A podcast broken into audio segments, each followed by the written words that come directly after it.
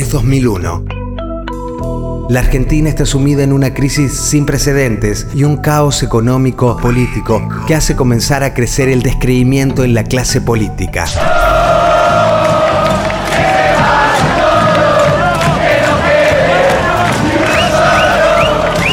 Y se dirige insoslayablemente a la caída del gobierno de Fernando de la Rúa. Presidente Fernando de la Rúa acaba de retirarse de la casa de gobierno en el helicóptero presidencial H-02. La máquina comenzó a sobrevolar la zona prácticamente suspendido. Fernando de la Rúa subió a este helicóptero.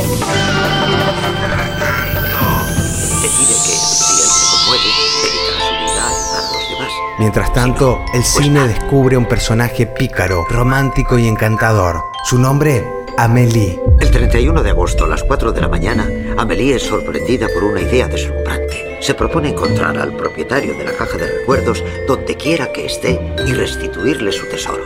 Decide que, si él se conmueve, dedicará su vida a ayudar a los Película demás. que narra la historia de la joven camarera Amélie Poulain, quien el mismo día en el que se entera de la muerte de Lady Di, descubre que en su baño hay una pequeña caja que contiene juguetes, fotografías y cromo que un niño escondió 40 años atrás. Hace cuatro años que vivo en este inmueble y es la primera vez que lo encuentro. Entonces decide buscarlo y entregarle la caja. Mediante el buen humor y la buena onda, da cuenta que el mundo no es exactamente lo que parece. Protagonizada por la actriz Audrey Tautou y dirigida por Jean-Pierre Leneut, Amélie se convierte en uno de los films más recordados del inicio del siglo XXI.